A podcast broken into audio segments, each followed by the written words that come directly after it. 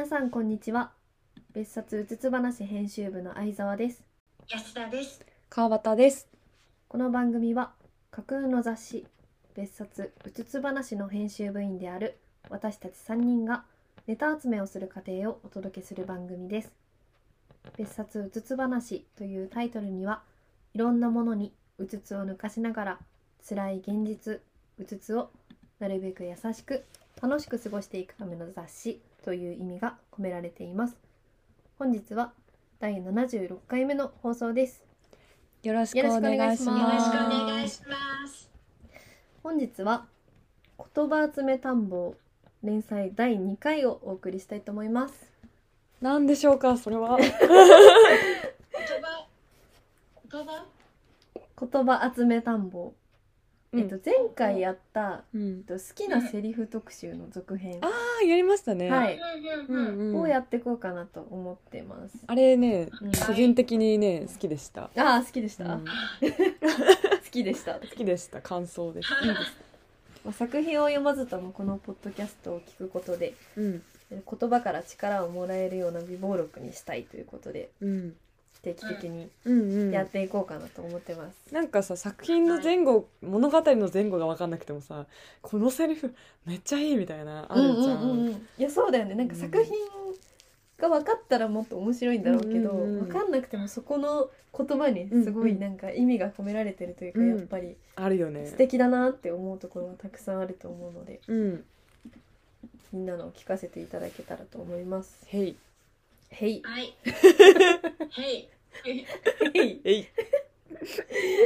はいはい、ではやっていきましょう。お願いします。はい、よろしくお願いします。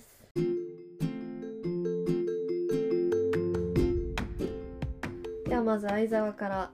いきます、うん、お願いします。はい。もし神が存在するなら人の心の中じゃない、人と人との間のわずかな空間にいるのよ。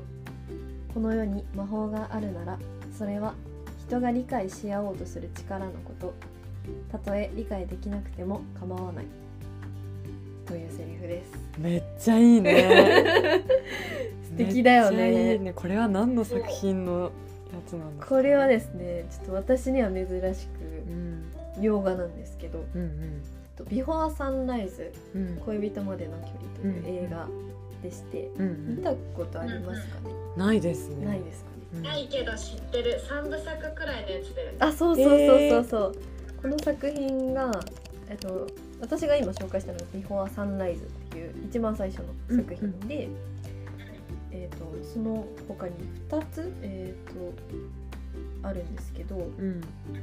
一番最初これ恋愛映画でして、うん、えー、このふたりの男女が、うん、えっとみっつとも出てきて、うん、その年を重ねてのふたりの物語っていうのが、あ、じゃあ同じ男女の話を長く書いてる感じなのか。そうそうそう、同じ男女の出会いから始まりみたいな感じで、面白い。この作品は、うん、あのふたりが出会ったところ、うんうん、あ、一番最初の一番最初の、うん、でこの作品は、えーと、電車でこうふたりが出会ってそこからいちにち過ごして、うん、お別れまでみたいな作品なんです。へー、そうなんですけど、そこでえっと主人公のあの女の女の方の主人公のセリーヌっていう方が、えっと言ったセリフなんですけど、うん、まあなんかその神がいるのは人の心じゃなくて人と人との空間、うん、その他人との思いやりを理解することで自分自身の形が作られていくよみたいな、うん、意味があって、なんかその神様の存在っていうのは人それぞれだとは思うんだけど、うん、まあ、結局お互い の, その相手を理解しようとする気持ちとかが大切だよねみたいな感じで、なんかこの作品ってお互いの恋愛観とか生き方とかを、うん、なんかこう会話でずっとぶつけ合っていくような作品なんですけど、うん、えー、そう、その中で私はすごくなんかいいセリフだなと思ってちょっと覚えてますね、うん、なんかさ、こう聞いて思ったのが、うん、一見すごくロマンチックなセリフのようでいて、うん、すごく地に足がついてるじゃないですか、うんうんうん、そうこのなんかもし神が存在するなら人の心の中じゃなくて人と人の間のわずかな空間にいるみたいなのが、うん、そもそも見えなんかなんだろう天に神はいないっていうところから始まってちゃんと人がいてもう一人相手がいてそこにいるみたいなのがすごいなんかちょっと現実的な感じがしたし、うんうんうんうん、そのにぶんめのさなんかなんだっけ魔法はない魔法もし魔法があるなら分かり合おうとすること分かり合えなくてもっていうその、うんうんうん、分かり合うことが ひゃくパーセント 善ではないみたいなところにこうフォーカス当ててるのがすごくいいなって思って、うんそうだね、結局自分は自分で他人は他人でしょみたいな考えができた上で、うんうん、なんかそれでもうまく人と付き合っていくのはこういうことだよねっていう、うん、なんかすごいしっかりした、うんうん女性のね、そうだね分かり合えないことは前提としてそうそうそうそうそれでも分かり合おうとすることって愛だよねみたいなそうすごい感じてなんか、うん、私は20 20歳ぐらいかなの時にこれを見たんですけど、うん、なんかすごい大人だなって思って確かにねなんかこうじゅう代で見るのとにじゅう代でそれを聞くのとさんじゅう代で聞くのではまた変わってきそうだねそうなんかまあ主にこう恋愛の映画だけど、うん、なんかその恋愛だけじゃなくて人と関わっていくのに大切なことみたいなのをすごい教えてもらった気がして、うん、とても好きな作品です、うんうんうん、なんかラブストーリーってさ、うん、極論なんか人間ドラマというかさ、まあそうだよね、ね、うんうん、たまたまこうそれが恋愛感情だっただけで、うん、大きい意味ではヒューマンドラマだから、うんそれをより感じられる作品っていいよねその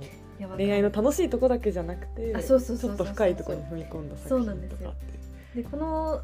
映画も、うん、あの結局そのお付き合いをするって感じで終わらないんであそうなんだそうなんですよ、えー、なんでそのこれは作品がビフォーサンライズでにこめがビフォーサンセットみっつめがビフォーミッドナイトってあるんですけどなんかそれぞれ恋愛としてもなんかいろんなこう形変化していったりとかもあって面白いので見たくなったいやこれマジで見てほしい、うん、本当に見てほしいめっちゃ見たい恋愛映画の中では私は多分一番好きですへーそれはすごいね、うん、なんか、うん、なんかそう、うん、じゅう代とかじゃまだ理解できない部分が多い感じがちょっとするいや確かにもし私がじゅう代の時に見てこの聞いてもまあちょっと分かんなかったかも、うんうんうん、って感じがするな、うんうんうん、なんかよくある恋愛映画でこうなんだろううまくいかなくていざこざしてみたいな感じとかじゃなくてなんか本当にお互いを理解するところが一番最初の作品でめちゃくちゃ描かれてるっていうところもあるし、うん、なんか会話が多いから、うん、結構大人向けかもしれないですね、えー、そうかじゃあ絵的にすごく派手ってよりは、うん、すごく繊細に言葉で作り上げているタイプのそうそうそうそう会話が多いんですけどでもその街並みとかはめちゃくちゃ映ってるんで、うんうん、そこはそれで楽しめます、うんうん、それはそれでなんかやっぱさ、うんドラマとか物語ってさ、うん、こう主人公とさその、まあ、全員主人公ですけどキャラクターとキャラクターがいてそのキャラクターが発した言葉に対して、うん、その相手がどういう受け答えをするかでしか進んでいかないじゃないですか、うんうんうん そうだね、それで一つのこう他にない物語が生まれるから、うん、なんかいいよねそういうの、うん、わかる気になったら見てほしいなって感じです。ぜひおすすめしたい作品ではあるので、ありがとう。他のセリフも注目して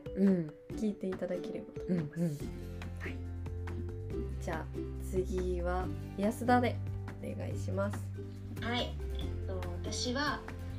落ち込むこともあるけれど、私この街が好きです。おお。何の作品ですか？これあの魔女の宅急便の、うんうん、有名なワンフレーズですよね、うん、一番最後の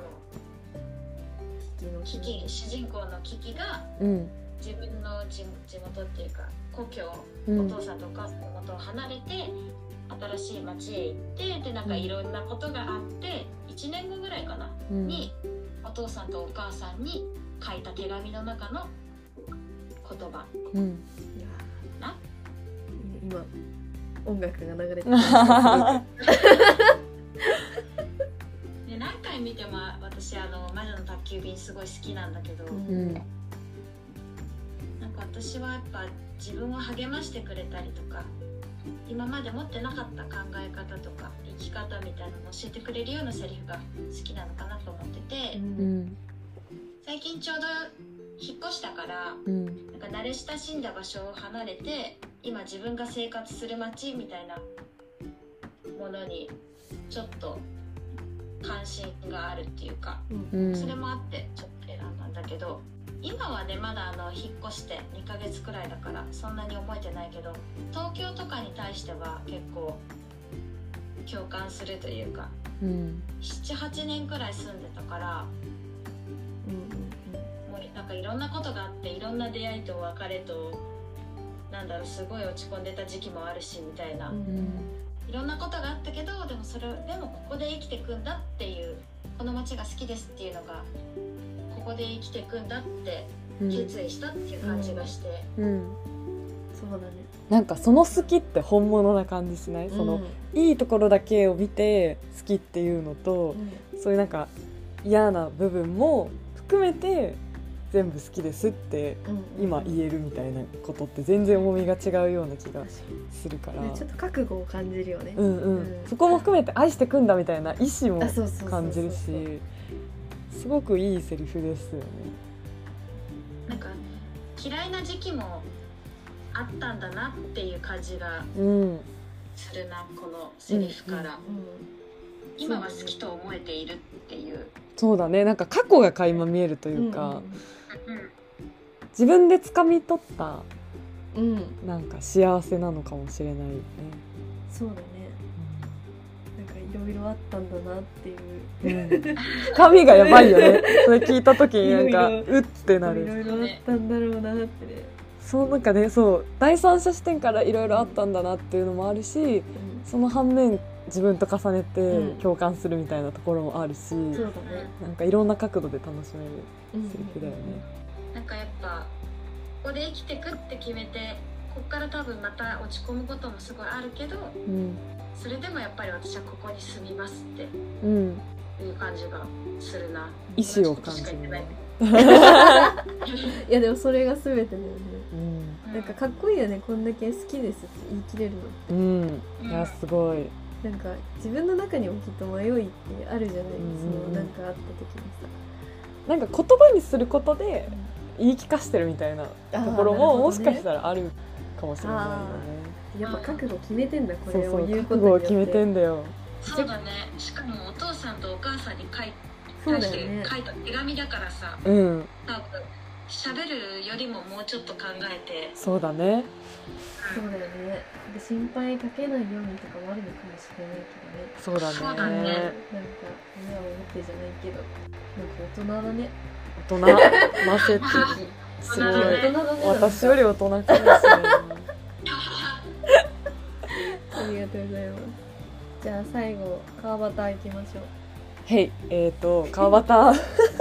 なんかさお二人ともさすごいいっぱいあったと思うんですよ、うん、好きなセリフ、はい、私も超悩んで、うん、でなんかもう手っ取り早く一番最近読んだ漫画で一番最近ぶっち刺さったセリフにしようと思ってちょっと持ってきたんで、はい、はい、ちょっと長いんですけどいいですか、うん、いきます。いいところなんて誰にだってあるよ。どう考えても一緒にいて苦しいのに、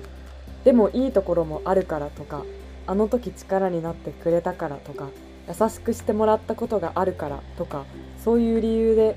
その人の一部や一瞬にずるずるしがみついてたら、どんどん自分を消費していくだけだよっていうセリフでこれさ、みんなぶち刺さるよね多分これそうやばくて、あ、これはあのえっと、アガサー・コーチャ先生の氷の城壁っていう漫画のよんかんなんですけど、はいはいはいはい、まあ、私アガサー先生めちゃめちゃ好きで、うん、あの今ジャンププラスであの正反対な君と僕って漫画とか連載してるんですけど、なんか紹介してね、あ、そうそうそう、はいはいはい、なんかそれもなんですけど、アガサー先生の作品って一見なんか少女漫画っぽく見えたり、うん、ふわふわした可愛い感じの話に見せつつも、言ってることとかがめっちゃこう現実的というか、うん、こうハッとさせられる人生の教科書みたいな、なんか今まで言語化したことなかったけど言葉にしてくれたなみたいな感情になることがめっちゃ多々あって、うん、でもうこのよんかんの今言ったセリフが本当にやばくて、うん、そのなんか年齢的にもあると思うんですけど、なんか今にじゅうごさいなんですけど、ちょうど友達との価値観がこう別れ出す時期なんですよね。なんか仕事に生きる人もいれば結婚する人もいて、なんかみんながそれぞれ違う方向を向いていて、でそのなんか価値観がずれてしまった中で人間関係を続けていくってすごく難しいことで、最近ほんとよくあるんですけど、あ、この子たちとちょっと感覚合わないし、なんなら合わないだけじゃなくて彼女たちのなんか無意識なところで私傷つけられてるなみたいな思う瞬間が結構あって、それになんか悩んでる時期だったというか時期なんですよ。で、でも学生時代のあの頃の楽しかった思い出とか、なんかあの悩んでた時にすごく寄り添ってくれてたなっていうのだけにしがみついて、今傷つけられてることを許さなくちゃいけないんじゃないかとか、今一緒にいて辛いのもなんかあの頃の恩を返すために一緒にいなきゃいけないんじゃないかとかすごく考えて、でもそれって友情じゃなくてもう情じゃんみたいな、すごい悩んだ時期がすごくあって、なんか今はその時期を超えて、いやでもやっぱ今の自分が大事だしって思って、なんかそれなりの距離取れるようになったんだけど、改めてこれ読んだ時に、あ、私のその選択間違ってなかったんだなってこう思わせてもらえたし、うん、なんかあの一番悩んでた時期に出会いたい言葉だったみたいな、うん、すごい感じて、なんかそういいところは誰にだってあるよなってすごい改めて。いや、びっくりした。それ今私書いたやつじゃないと思っちゃった自分で言いたかったよねえ、私が書いたやつだよなってえ、あの時私が自分で考え書いてたどり着いた答え、うんうん、何も書いてあると思って、うん、そうよね、ちょびっくりしちゃってだよね、なんか私書いたやつじゃないそれ私が書いたことになんねえかなと思ういや、これマジで誰でもなんか、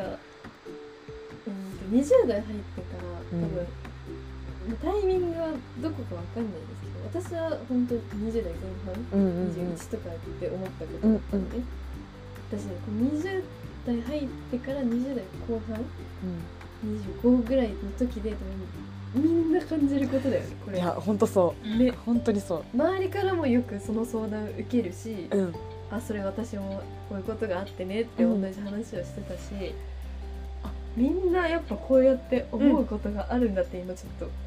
なんかこうなんだろう、このセリフを通してあ、私と同じように思ってる人が、うん、この漫画の向こうにいっぱいいるって思うことで、なんかちょっとなんか自分を許せたり強くなれたりとかすごいするじゃないですか、ね、うん、まさにそれだったんで、まさにそれだよね。わかるわ。今なんかあの付き合い方をどうし、どう、どうしようって思ってる友達がいるから、うんうんうん、すごい刺さったそんなに思って思う思ってもいいんだなっていうか、うん、いやわかるわかる。いやそうなんだよね、うん、なんか別になんかそう思うことが冷たいことじゃないんだなって思うよね、うん、なんか悩み始めてそこが引っかかっちゃうというか、うんうん、自分ってすごくひどいことをしようとしてるんじゃないかとか思っちゃうじゃん。でもそうじゃないんだよね、うん、で結局そのタイミングとかもあるから、うん、でも仕方がないことなんだなって私はその時は思うようにしたんだけど、うん、まさにそういうことね、いろんな人を救う言葉だよね、うん、間違いなく今あの救われた方もいらっしゃいます。あ、よかったですリアルタイムで救われた方もいらっしゃいますありがとう、ありがとう、阿笠さんありがとうございますそれでいうとタイミングって運命なんだなって今思った。詳しくえ、なんかそのさ、その人生のタイミングみたいなのがさずれてきちゃってみたいなことをさっき言っててさ、うんうん、言ってたじゃん。ってことは今さ話があって仲良くできるっていうのは、うん、運命運命っていうかすごくなんだろう、うんうん、本当ご縁っていうか、うん、あとなんかこう人もそうだし、うん、なんか出会うべきタイミングで自分の目の前にやってくる言葉ってあると思っていて、そう今あなんか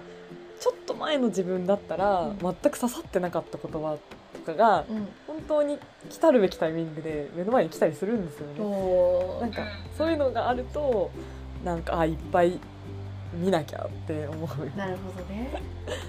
なんかその時は分かんなくてもいつか分かるかもって思って、うん、ちょっとなんか覚えてたものが後になってあこういうことだったんだなってなることもあるから、うんうんうんまあ、いろんなもの読んで蓄えておくのはいいことだね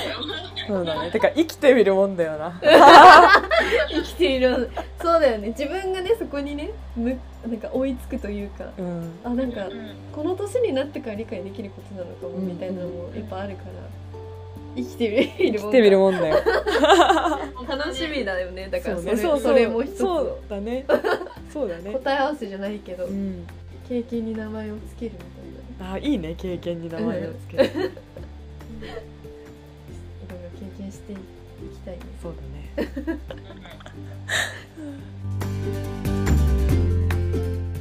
それでは別冊うつつ話だいななじゅうろっかいめの放送はここまでにさせていただきます。お送りしたのは別冊うつつ話編集部の相沢と安田と川端でした。今週のエンディングは清水翔太のミルクティーです。次回もお楽しみに。バイバーイ。